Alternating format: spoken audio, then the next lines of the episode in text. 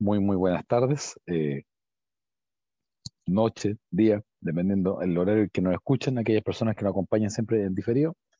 Agradecer a todas las personas que están en, en vivo, escuchándonos, que ha sido muy, muy simpático, muy... Ahí uno ve la, la función de la comunidad, ¿no? El tema de, de poder reírnos, poder contar cosas, anécdotas.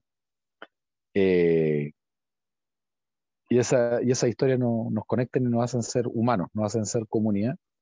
Cosa que probablemente una de las cosas, uno de los factores más importantes en, en el punto de la historia que estamos viviendo. Donde aparecen nuevas cepas, aparecen mutaciones, hay mucha incertidumbre. Y nosotros somos de la, de la línea de asumir los hechos, por brutales que sean, asumir los hechos como son, sin perder la esperanza, sin perder la fe. Balanceando ambas cosas. Y eso, eso es un punto que es importante. Así que ya hemos llegado al sexto día. Ojo, eh, el estudio que estamos haciendo eh, de Génesis va a durar más de siete sesiones porque eh, hay algunos detalles ahí que vamos a explicar por qué. No es malo, no tiene nada malo en sí mismo. Pero ahora estamos yendo concretamente por el tema de los días. Y hemos llegado al sexto día. El sexto día es muy importante porque es el Día de la Humanidad. Un punto muy, muy, muy relevante. Así que eh, vamos a seguir avanzando en este viaje que hemos iniciado. De este texto, este poema tan bonito, tan antiguo a la vez. A la vez. Y vamos a leer, yo voy a leer eh, la versión T L A de Génesis uno, del veinticuatro, versículo, le decimos nosotros el número pequeño, del veinticuatro al ochenta y uno. Dice: dijo entonces Dios, quiero que haya en la tierra toda clase de seres vivos, animales domésticos. Nosotros conocemos un par de animales domésticos. Una broma interna. Animales salvajes, reptiles e insectos. E hizo, al instante se hizo así. Dios hizo los animales salvajes, los animales domésticos, los reptiles y los insectos. Al ver Dios tal belleza, dijo: hagamos ahora al ser humano tal y como somos nosotros, que domina a los peces del mar y a las aves del cielo, a los animales de la tierra y a todos los reptiles e insectos. Fue así como Dios creó al ser humano tal y como es Dios. Lo creó a su semejante, creó al hombre y a la mujer y les dio esta bendición. Quiero que se reproduzcan, quiero que se multipliquen, quiero que llenen la tierra y la pongan bajo su dominio. Que dominen a los peces del mar, a las aves del cielo y a todos los seres vivos que se arrastran por el suelo. También les dijo Dios: hoy les entrego a ustedes toda planta que da semilla y todo árbol que da fruto. Todo esto les servirá de alimento. Pero la hierba verde será para todos los animales. Y al instante se hizo así. Mientras Dios admiraba la gran belleza de su creación, cayó la noche, llegó la mañana. Ese fue el sexto día. Uf, todo da para mucho, da para harto, y hoy día vamos a tratar de traer más, más claridad y, y ver principios, tomar cosas de, de sabiduría divina, ocupando el término, ¿por qué no? Y cómo lo podemos aplicar para nuestra vida. ¿Sí? Eh, Y hay un punto que es muy, muy interesante, que es el siguiente. Eh, mi hijo tuvo que hacer un, Santiago tuvo que hacer un experimento, el clásico experimento, ¿sí? Que probablemente pasa de generación en generación, donde al niño, ¿qué le dicen? Que siembre un poroto o lentejas, ¿sí? Profesoras del mundo y profesores del mundo, eh, todas mandan a hacer, probablemente en toda la cultura, probablemente en China, yo creo que todo, en todo lugar tienen que mandar, probablemente hacer este experimento. Entonces el experimento se llamaba ¿vivo o no vivo? Y en un lugar había que plantar semillas de lenteja y en el otro plantar piedras. Y mi hijo tenía que ver qué crecía y qué no. Un experimento para el colegio. Tenía que dibujar eh, a los cinco días más o menos cómo iba creciendo. Eh, mis hijos, como son ellos, eh, evidentemente un día, porque esto estaba en el borde de una ventana, le pegaron, salió volando la pobre lenteja, yo la tuve que recoger, echarle la tierra adentro, y sobrevivieron, sobrevivieron a mis hijos. Eh, Y lo que uno nota, evidentemente, es que si tú plantas la semilla, la semilla brota.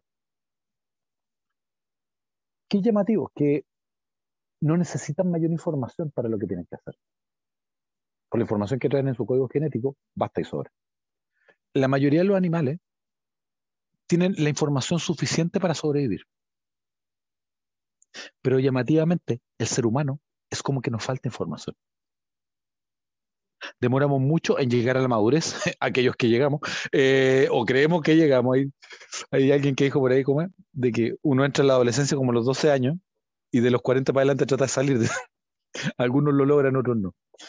Pero más allá de la broma, eh, es llamativo de que los seres humanos nacemos y tenemos el gran poder que es elegir. Es el poder de la responsabilidad. Pero a la vez lo que nos pasa es como que nos falta información, como que no sabemos qué hacer con la vida. Y eso es muy llamativo. Es más, yo, por, por mi trabajo como psicólogo, es, es muy común que a veces las personas siempre te hablan de que la, encuentras que la vida no tiene sentido. Y eso es parte de las crisis que a veces viven los seres humanos. Bueno, ¿para qué estoy acá? Eso uno no lo ve en otras especies, que sepamos. Uno no ve una semilla de lenteja diciendo, oh, podía ser un girasol, pero aquí soy lenteja, rastrera, soy una pobre legumbre, hincho a las personas. Yo nunca he visto eso, que podamos saber. Eh, y no tenemos acceso a eso tampoco.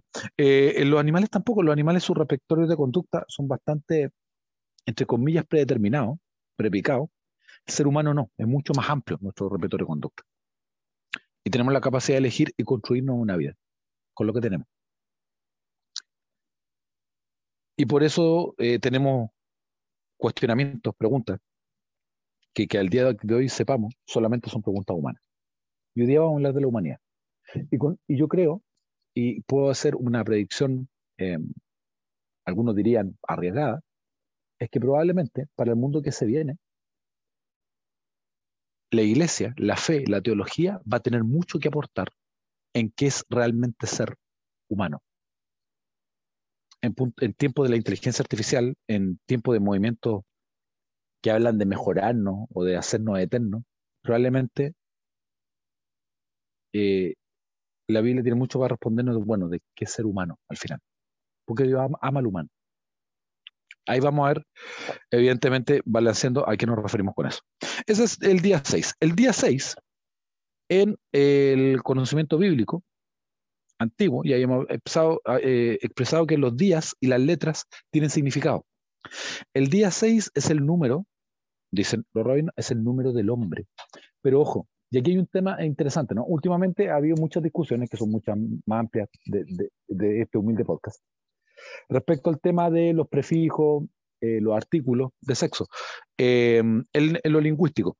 Concretamente, cuando Dios está hablando de hacer al hombre, en, en, el, en este idioma, en el original, hay varios términos para hombre, y concretamente el término Adam, que es con M, es, la mejor traducción sería, aparte de que es el nombre de Adán, pero es el nombre de la humanidad. Esa sería la mejor traducción.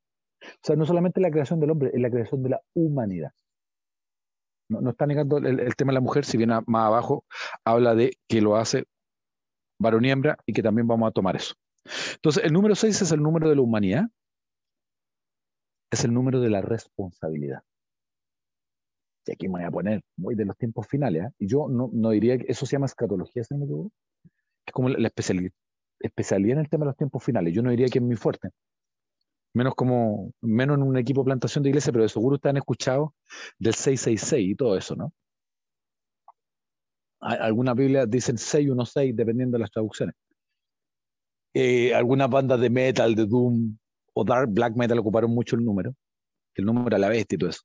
Eh, y yo no me metiendo en esos temas apocalípticos de los que encuentro que todavía no sé tanto, pero sí una interpretación que a mí me hace sentido. Dice que el número, ¿por qué es tres veces el seis? Porque el tres es el símbolo de la Trinidad. Entonces, en el fondo, ¿cuál es el problema? Es el problema cuando el hombre trata de ser Dios.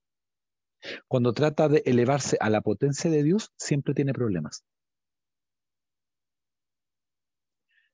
Y ahí hay una historia de Oda Nobunaga, lo pueden googlear para no quedar de mentiroso, que es uno de los primeros samuráis que estuvo a punto de unificar Japón.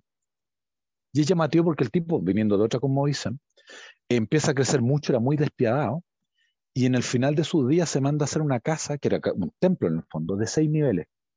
Y en todos los niveles eran para distintos dioses y animales, y en el nivel final solo había un espejo, porque era él. Él era el dios de ese lugar. Y a mí me hace sentido que, eh, que cada vez que los seres humanos tratamos de elevarnos a ese tipo de cosas, siempre salen cosas malas. Eh, pasó con el nazismo también, con el tema del Übermensch, ¿no? Del superhombre, de la raza aria y todo eso. Cuando la gente trata de, ser, de, de el, el hombre juega a ser Dios, como se dice en las películas, la mayoría de las veces las cosas terminan mal.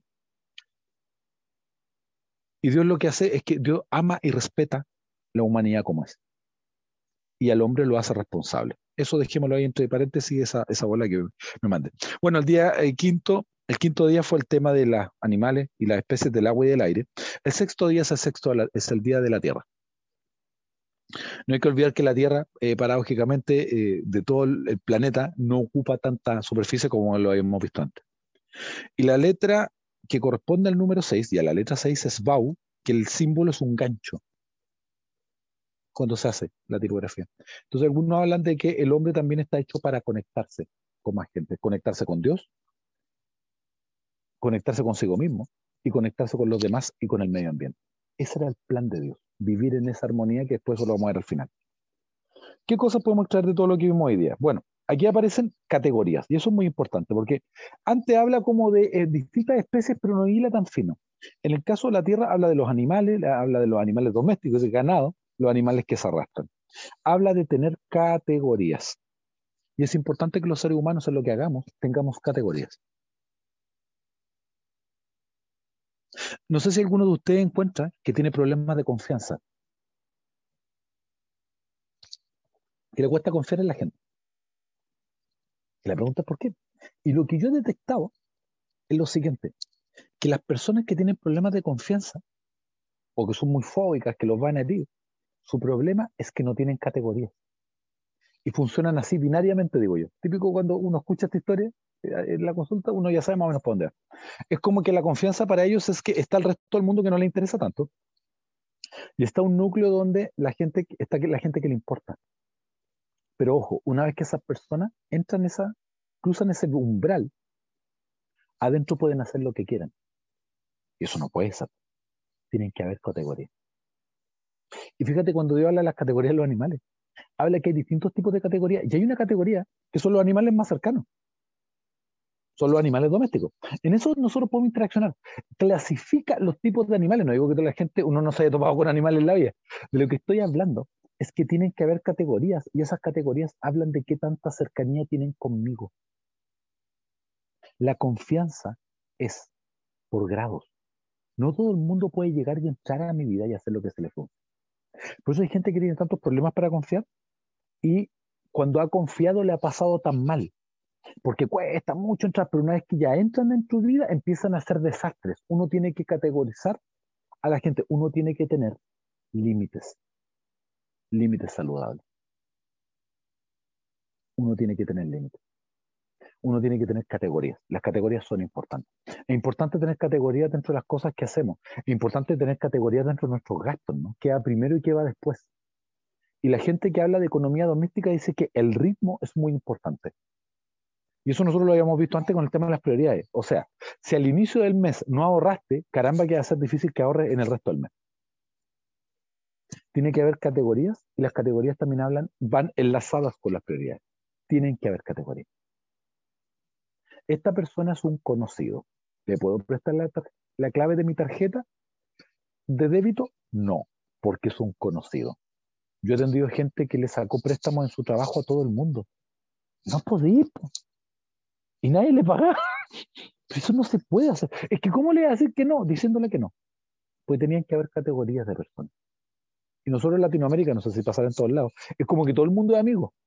No, es un amigo que tengo. Y es un conocido, no es un amigo. Necesitamos categorías. De eso yo creo que habla esto. Eso es como hay un bonus track. Necesitamos categorías. Lo otro, después en el verso veintiséis, habla un tema muy interesante que dice el hagamos. La palabra ahí en el original es una palabra en plural. Hay varias interpretaciones, y la interpretación que para nosotros lo, la, la visión cristiana es que ya aparecen atisbos de la Trinidad. Por eso es hagamos. Pues una palabra plural. Entonces va Dios y dice hagamos al hombre, a la humanidad, a nuestra imagen y semejanza. Otra traducción dice tal y como somos. Y aquí aparece un tema que es muy relevante, que es el siguiente, y nosotros lo hemos visto antes. El relato de la creación en esta, en esta parte es de arriba hacia abajo.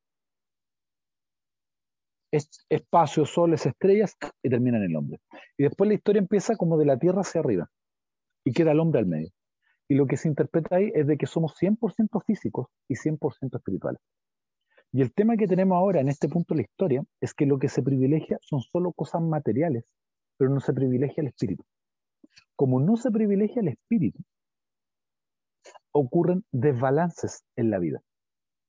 Por eso tú ves que de repente países súper desarrollados que tienen uno, esos gobiernos y esos niveles, esos sistemas de, educativos y esos sistemas de salud que todos quisiéramos, igual les pasan cosas que rayan en lo ridículo.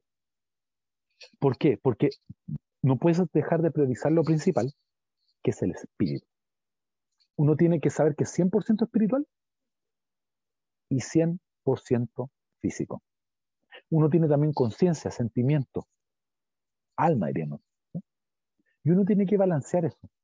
Y el mejor ejemplo de eso son las relaciones de pareja y los trabajos. Imagínense que yo llegara a mi casa, eh, le trajera flores a mi esposa, porque el día de la mujer eh, o, o el, el, su cumpleaños, me dijera, Carlos, muchas gracias, qué lindo, trajiste las flores. Eh, eh, bueno, yo eh, para el Día del Amor yo regalé unas, ¿cómo se llama? Orquídeas de Costa Rica. Regalé, háganse. Eh, porque había que regalar.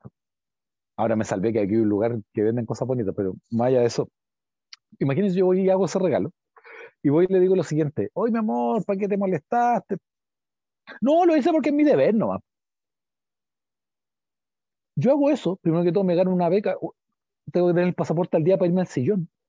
Eh, evidentemente porque no es así. Ahora, desde lo práctico alguien diría, bueno, ¿cuál es el problema?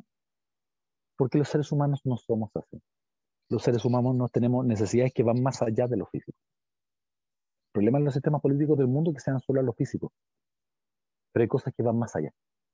Hay cosas que son almáticas y hay cosas que son espirituales. Entonces, y Dios nos da, y hay la capacidad de los seres humanos maravillosa, que es la capacidad, dice, tal y como somos. ¿Qué cosas tiene el humano? El humano tiene la capacidad de crear. El humano tiene la capacidad de tener un lenguaje que no sabemos al día de hoy que otras especies lo tengan. El humano tiene la capacidad de conectarse. Y aquí hay un tema muy interesante que no sé si lo habíamos relatado antes. Eh, hay un autor, un autor incluso ateo, pero hay una parte de su libro que re, explica algo muy bonito y yo lo, lo, lo rescato. Él, desde su visión agnóstica de la vida, dice que una de las cosas maravillosas que tiene el ser humano es la siguiente. Yo no sé si ustedes saben que los primates, monos, los orangutanes, pueden trabajar en equipo. Yo no tenía idea. Pueden trabajar en equipo de cuatro o cinco monos, que tienen que conocerse del mismo grupo y tienen que conocerse toda la vida. O sea, no pueden trabajar con monos de otro, de, otro, de, la, de la selva al lado, por decirlo de alguna manera. Como, eh, como en, la, en la guerra de, la, de, de los simios. Eso no pasa, solamente pasa en grupos muy pequeños. Y es para tareas sencillas y tienen que conocerse entre ellos de toda la vida, entre comillas. El ser humano, y él da el siguiente ejemplo, y yo se lo pirateo porque caramba, qué bueno. Uno tiene la capacidad que se sube a un avión, saluda a una azafata que no ha visto en la vida, escucha a un, le hace caso a un piloto que nunca lo ve, te sientas en un avión que tú no conoces quiénes lo construyeron, allá abajo un tipo haciendo señales que no lo has visto jamás, y el avión, si todo está bien hecho, vuela. Y lo que él dice que la capacidad que tienen los seres humanos es la capacidad de coordinarse. Que eso nos hace fuertes. Y tiene toda la razón. Y los seres humanos nos coordinamos a través del lenguaje. Por eso el lenguaje es tan poderoso. Por eso la Biblia siempre nos dice y nos anima a reflexionar las cosas que hablamos. Y nos da mucho, mucho...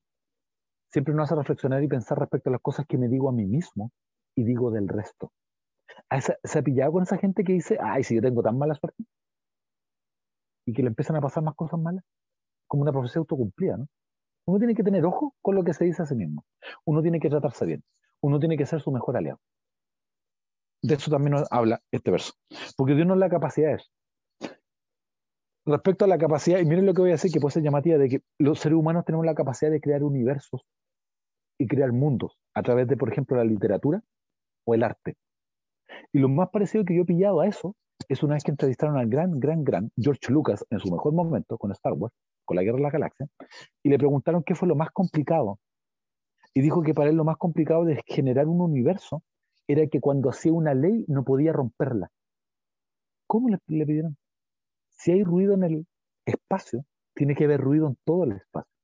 Si el sable de luz corta esto, también puede cortar esto otro, porque la cuestión tiene que cuadrar.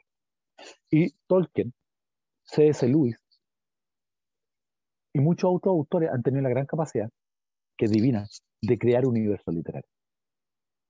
Y esos universos nos atrapan. Y eso es humano, eso Dios nos lo regaló. Entonces Dios ama el arte, por supuesto, si Dios es artista. Hizo el, el, el cosmos por gusto y lo hizo por amor. Por eso al final dice, y vio Dios que era bueno. Vamos a seguir avanzando. Dice, después domine y señoree. Eh, ¿A algunos les suena feo esto de, de enseñorearse? Enseñorearse va por el lado de administrar y controlarlo de una manera sustentable. Donde esto se rompe y entra algo pecaminoso es cuando de administrar se pasa a explotar. Ojo, pero esto no lo puede hacer en todas las áreas de la vida. Yo tengo que amar a mis hijos, administrar, que duerman y todo, pero yo no puedo entrar a un nivel de control que los maltrate, ¿cierto? Detrás de eso tiene que haber amor y tiene que haber sustentabilidad. Pues si no, el cabrón más adelante no te va a aguantar. Tampoco puedo ser tan laxo que haga lo que quiera, que a veces el abandono también es una forma de maltrato. Entonces cuando habla de enseñorearse, habla que yo tome mi posición en la vida y con mucha responsabilidad y sabiduría pueda administrar y controlar. Si tú tienes un trabajo, tienes una familia, tienes una profesión, tú tienes gente a cargo tuyo y tienes la capacidad de enseñorearte para bien o para mal. Por eso un mal jefe pesa tanto. Por eso el acoso laboral o el bullying pesan tanto. Porque estamos hechos para administrar los espacios donde estamos. Porque el ser humano, y aquí aparece una cosa que es muy interesante, el ser humano, una de las cosas que le, le gusta es el poder. Y eso es interesante, ¿no? Yo no conozco otra especie donde los cachorros traten de mandar a los adultos. ¿Habían pensado en eso? Yo nunca he visto que un cachorro de ninguna especie trate de mandar al adulto. El cachorro sabe que necesita sobrevivir y para eso necesita al adulto. Pero nosotros no.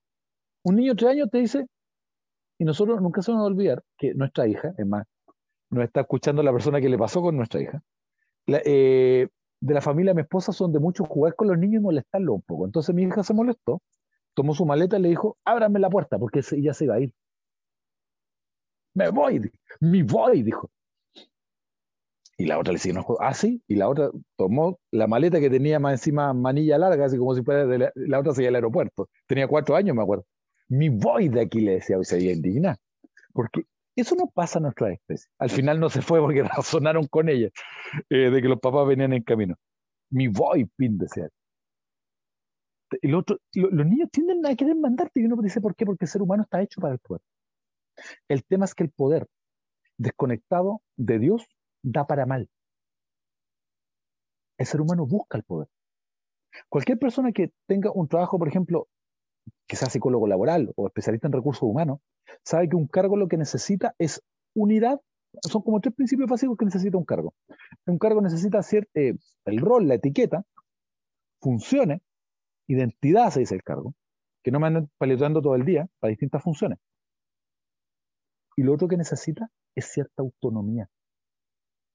Porque los trabajos, pegas que hacemos en Chile, demasiado repetitivos, donde yo no puedo elegir nada, son trabajos que terminan desgastándome. Me terminan quemando. ¿Por qué pasa eso? Eso no pasa en otras especies. Es porque el ser humano necesita poder. Pero tiene que ocuparlo para bien. Si no lo ocupa con sabiduría, siempre se devuelve para mal. Hay una palabra textual donde la Biblia dice, padres, él dice, no exasperen a sus hijos. Eso es súper llamativo, sobre todo para pa cuando fue escrito. En el fondo dice, ¿saben qué? No, joda, no molesten a sus hijos, no, no los estorben, no los maltraten. Dice. Uno tiene que guiar con amor, y eso no es fácil, en eso no llevamos la vida, probablemente. Entonces, cuando dice al ser humano que domine y señoree, que tenga control, que tenga administración, pero no explotación. ¿Cuándo los ciclos ecológicos se rompen? Cuando pasamos a la explotación. Y eso tiene que ver con la avaricia, ¿no? Sacar, sacar, sacar, sacar, sin parar. Ahí es donde están los problemas. Tanto que en el modelo bíblico se hablaba de el, el, cada seis años se trabajaba y al séptimo se dejaba descansar la tierra, imagínate. Se, tenía que, estos, ciclos, estos recursos naturales, había que darle tiempo para que se recuperaran. Y el problema ecológico que estamos viviendo ahora es que solo se extrae y sobreexplota sin parar nunca. Una vez yo conocí a alguien que trabajaba en pesquera y me decía, mire, Antes los peces eran de este tamaño, ahora vamos con peces más pequeños, más pequeños, más pequeños. La manera para que pudieran hacer esto, dijo, haría que un par de años no pescar, dijo. Pero ¿quién está dispuesto a eso? Entonces Dios nos mandó a administrar sin explotar. Si tiene gente a cargo, ocupa el poder con justicia y trata a la gente bien. Solo con eso estás haciendo que el mundo sea un poco mejor. Con el poder que ya tienes. La gente siempre está fantaseando si fuera presidente, si fuera millonario. Ya, pero con lo que tienes, ¿qué es lo que hace? Porque a veces esas grandes injusticias de arriba son reflejos de también injusticias que ocurren abajo. Con la naturaleza humana, a ver, los recursos amplifican lo que tú eres. Pero eso lo vamos a ver en otro capítulo más a futuro. Fíjate, y aquí hay un tema que es más que interesante y que ahora les va a hacer más sentido que nunca. Es el punto de la historia donde hay sustancias que inventamos, sustancias sintéticas para las cuales los seres humanos nos hemos hecho adictos. Inventamos la destilación porque la fermentación existe en la naturaleza, pero la destilación no, es un invento humano. Hay adicción a pantallas, al juego patológico, adicción al, al sexo compulsivo, ¿eh?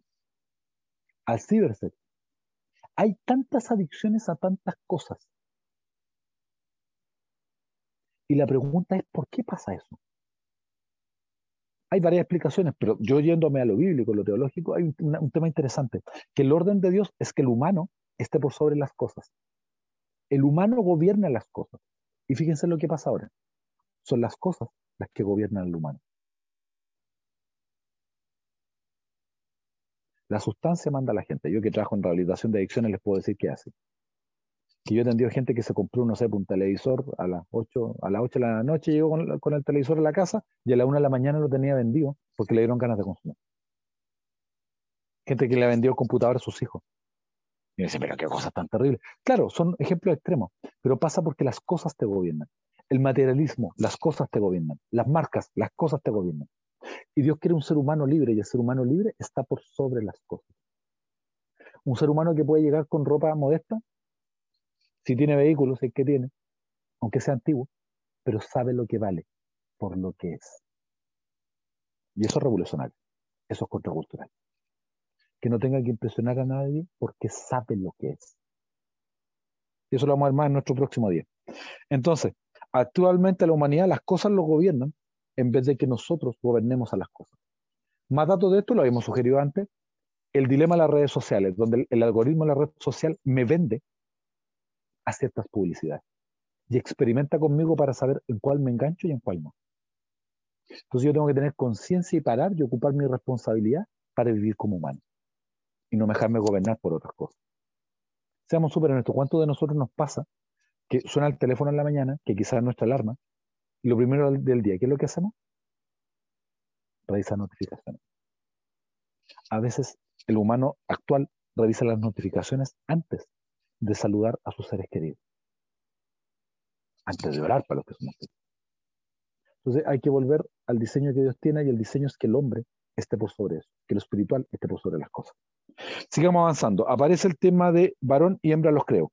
Yo sé que esto puede ser al día de hoy una cosa polémica, contracultural incluso, pero aquí hay un tema interesante. Lo que Dios está haciendo es un modelo. Muestra un modelo de pareja, un modelo de familia y un modelo de comunidad. Muestra que el ser humano no es bueno que esté solo. Porque un tema que es importante, porque yo lo que creo es que este es el modelo de Dios y yo animo a que la gente lo siga. Yo no voy a maltratar a la gente que no lo sigue.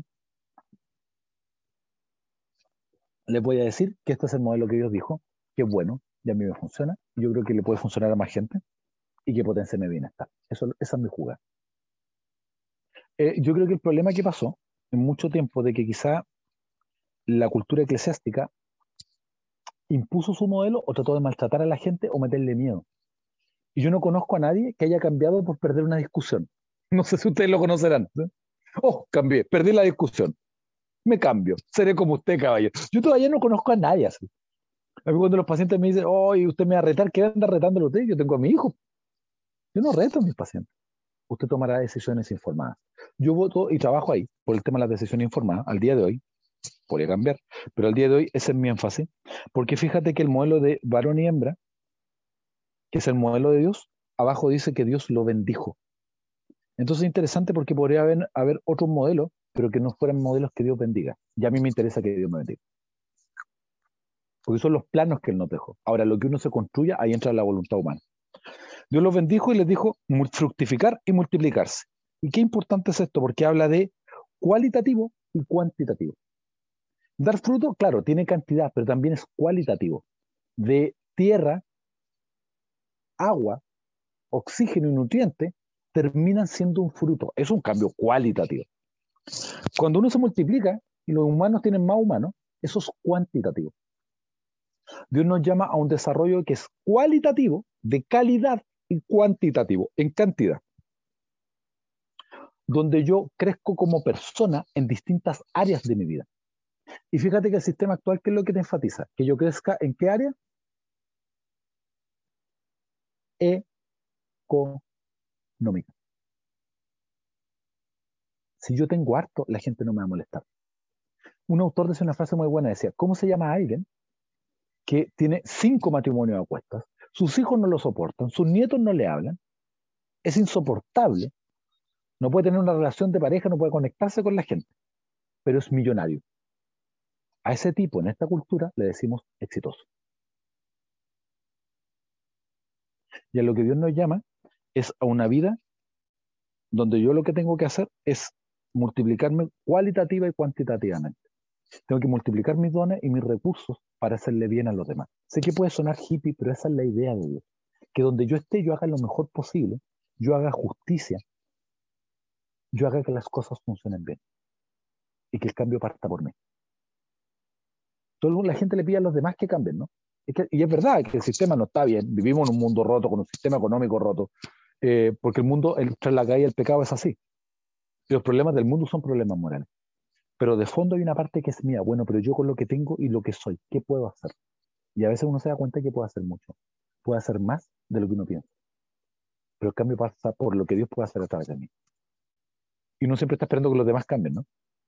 El otro día lo hablamos por el grupo que tenemos de mensajería. Meta, amar al prójimo. Obstáculo, el prójimo. Porque hay gente difícil de querer. Eso yo no se lo puedo negar. No, hay gente difícil de querer. Es más, yo lo ocupo en el trabajo. Le digo, oh, es que él es difícil o ella es difícil de querer. Porque hay gente que es muy pesada. Hay gente que, tú, y mientras más bien lo tratas, como que peor se ponen. Eh, pero Dios nos llama a fructificar y multiplicarnos. Cual y cuantitativo. Y aquí hay un tema que se, ocupando los números muy interesante, que es lo siguiente. Es el seis más el uno. Nosotros, ya está en la cultura, al menos latina, chilena, hablamos de que el siete es la perfección, ¿eh? La nota perfecta es un siete, al menos en, en Chile. Habíamos hablado del el seis elevado a la potencia de tres, que es esta cosa del, del hombre que anhela ser Dios, ¿eh? En la antigüedad, los grandes reyes y emperadores, sobre todo los más despiadados, ellos eran Dios. No era que se creían, eran dioses desde su perspectiva y para su pueblo. El faraón era hijo de Ra. El seis es el número del hombre. Y el uno, muchos hablan que es el símbolo como de, de lo primero, lo primigenio, de Dios. En, en, en el hebreo antiguo no había cero. Partía desde el uno. Después añade, a, añadían los decimales, por decirlo así. Entonces, lo que podemos interpretar aquí que, que es el hombre. También el seis es el número, de la, el número de la imperfección de la humanidad. Pero fíjate que el hombre siendo imperfecto, y aquí esto es muy importante, para mí yo diría una de las cosas más importantes que vamos a hablar ahora, y, y eso lo habíamos visto la otra vez de que, ¿por qué si Dios es todopoderoso necesita de mí? Y es porque Dios siendo todopoderoso elegiste asociarse con el humano. Y aquí aparece el contrato en el que Dios se asocia con lo humano en esta tierra. Por lo tanto, el seis, que es el número de la humanidad, más el uno, que es Dios, si el hombre se asocia con Dios, salen cosas buenas, salen cosas perfectas. ¿Por qué les hace? Ese llamado, a unirnos con Dios, no por una cosa solo mística, no una cosa monástica, sino para tener un impacto en la sociedad. Es asociarnos con Dios. Lo último que podemos extraer acá es el tema de que, bueno, Dios deja modelo, y habla de las plantas y las semillas, y dice, de estas plantas, eh, estas son para que coma el hombre, y la hierba hay otras que no son. Bueno, habla del sustento, habla de elegir, pero también hay un tema que es interesante, que hay cosas que son buenas para mí, y otras que aunque lo parezcan, no lo son buenas. Se pueden ver igual, pueden ser parecidas, pero hay cosas que no son buenas para mí, y si no son buenas para mí, entonces no debería tomarlas. Aquí el arma fino es ir más allá de la línea del pecado. Aquí empezar a ver cosas que no son para mí. Yo he tenido que trabajar con muchachos veinteañeros y explicarles que cada vez que trasnochan, en el caso de ellos, se descompensan. Ya andan mal, le dan bajones del ánimo, que tienen que, algunos tienen que asumir que no pueden estudiar de noche, que tienen que tener sus horas de sueño, que tienen que alimentarse, que tienen que hacer ejercicio. Que no pueden, es que el otro puede trasnochar dos días seguidos para estudiar, pero tú no puedes, no es bueno para ti. Hay una línea que es el pecado, que es lo que Dios plantea, que es como para todos, es global para la humanidad, que de lo que pone malo. Pero hay un nivel que es un poquito más fino, de cosas que son malas para mí. ¿Qué pasa si ver cierto tipo de contenido a mí me hace mal? Lo que Dios me anima es que yo no lo vea, porque a mí me hace mal. Siempre se habla el tema del vino, ¿no? Y, y, y aquí nosotros, por historia, nuestra historia pentecostal es de que en un pueblo que tiende al alcoholismo, al menos en Chile y en otros lugares de Sudamérica también pasa, cuando partió el movimiento evangélico nos caracterizábamos por ser abstemios como una muestra de cambio de vida. La Biblia nunca prohíbe consumir alcohol en adultos. Niños es otra cosa. Pero aquí entra un tema que también el, el apóstol Pablo lo toma. Bueno, no es malo, pero si tú vas a beber y el otro tiene problemas con eso, no lo hagas por amor al otro. Y eso lo encuentro muy bonito porque hace la distinción entre que hay cosas que no son malas. Pero Pablo dice, hay cosas que son lícitas, pero no me convienen. Cosas que son legítimas, pero no me edifican. Y ahí uno, ya cuando va mejorando y creciendo en la vida, creciendo en su relación con Dios, empieza a distinguir que hay cosas que no son malas, pero no me edifican. Y yo estoy en eso. Todos estamos en eso. Pero cosas que no, no te suman, te restan. Cosas que no te multiplican, sino que te dividen. Y uno tendría que tener la visión ahí de sacar esas cosas de mi vida. Porque para mí no me hacen bien. Estamos conversando antes... Siempre tenemos como nuestro como cóctel previo a esto, ¿no? Donde conversamos de, de todo. Y, y estábamos hablando del tema del café. Y había gente que decía que con el café a veces no podía dormir. Otros comentaban que les daba pesadilla. Bueno, no tomes café de noche. Es que el otro toma café de noche. Bueno, pero tú no podís, ¿no? Entonces ahí ver el tema de para mí, para mi bienestar y yo como individuo, ahí entra el factor individual. ¿Qué cosas me suman y qué cosas no? Aunque los demás las hagan. Yendo incluso más allá de la línea del pecado, lo que es bueno y lo que es malo. Y por último, un tema que es interesante. El modelo que Dios plantea es, y aquí no hay que hacer publicidad a mí mismo, pero yo he postulado un modelo que se llama espiritual biopsicosocial, que en el fondo atañe a esto. Lo puedo googlear. Pero lo que va es lo siguiente, es tratar de sintetizar en parte las verdades bíblicas, desde que lo principal es lo espiritual, y Dios lo que nos llamó, y el sacrificio de Cristo, ¿qué es lo que hace? El sacrificio de Cristo me reconcilia con Dios, pero me reconcilia conmigo mismo. Yo acepto como soy, acepto y me quedo con lo mejor de mí y también acepto que hay cosas para cambiar. Es, pero ese es el tema. Yo me conecto con Dios, me reconcilio con Dios, me reconcilio conmigo mismo, con mi historia, con mi pasado, con, con mi crónica de vida, mi narrativa. Me reconcilio con los demás y me reconcilio con la naturaleza. Ese es el modelo de armonía que Dios ha diseñado. La mayoría de los modelos solo tienden a una cosa más que a otra, o privilegian. Todas las disciplinas humanas ven al ser humano desde un, un lado del prisma, ¿no? Si viene un ecólogo, se va a ir por el lado del ambiente y tiene razón. Si viene un sociólogo, un antropólogo, va a hacer énfasis en eso. Alguien experto en la educación va a hacer énfasis en eso. Si viene un psicólogo de mi área, vamos a hacer el énfasis conmigo mismo probablemente, ¿no? Lo, lo, lo intrapersonal, también lo relacional. Y así, cada persona, un médico va a enfatizar lo biológico. Eh, un trabajador social, un terapeuta familiar, va a enfatizar los temas, valga la redundancia, familiares.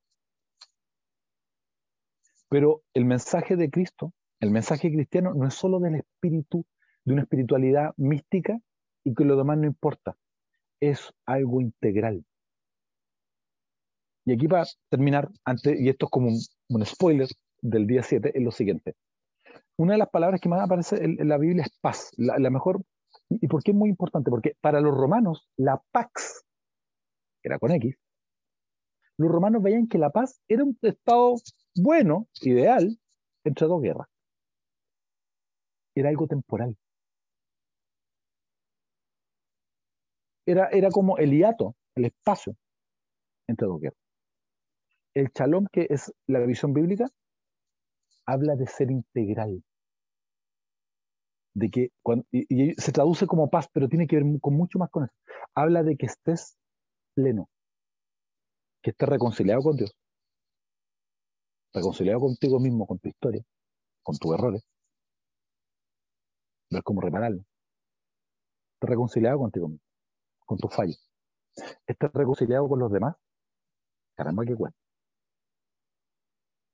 Con Dios, conmigo, con los demás y con mi ambiente. Eso es la visión, el plan de Dios para nuestra vida.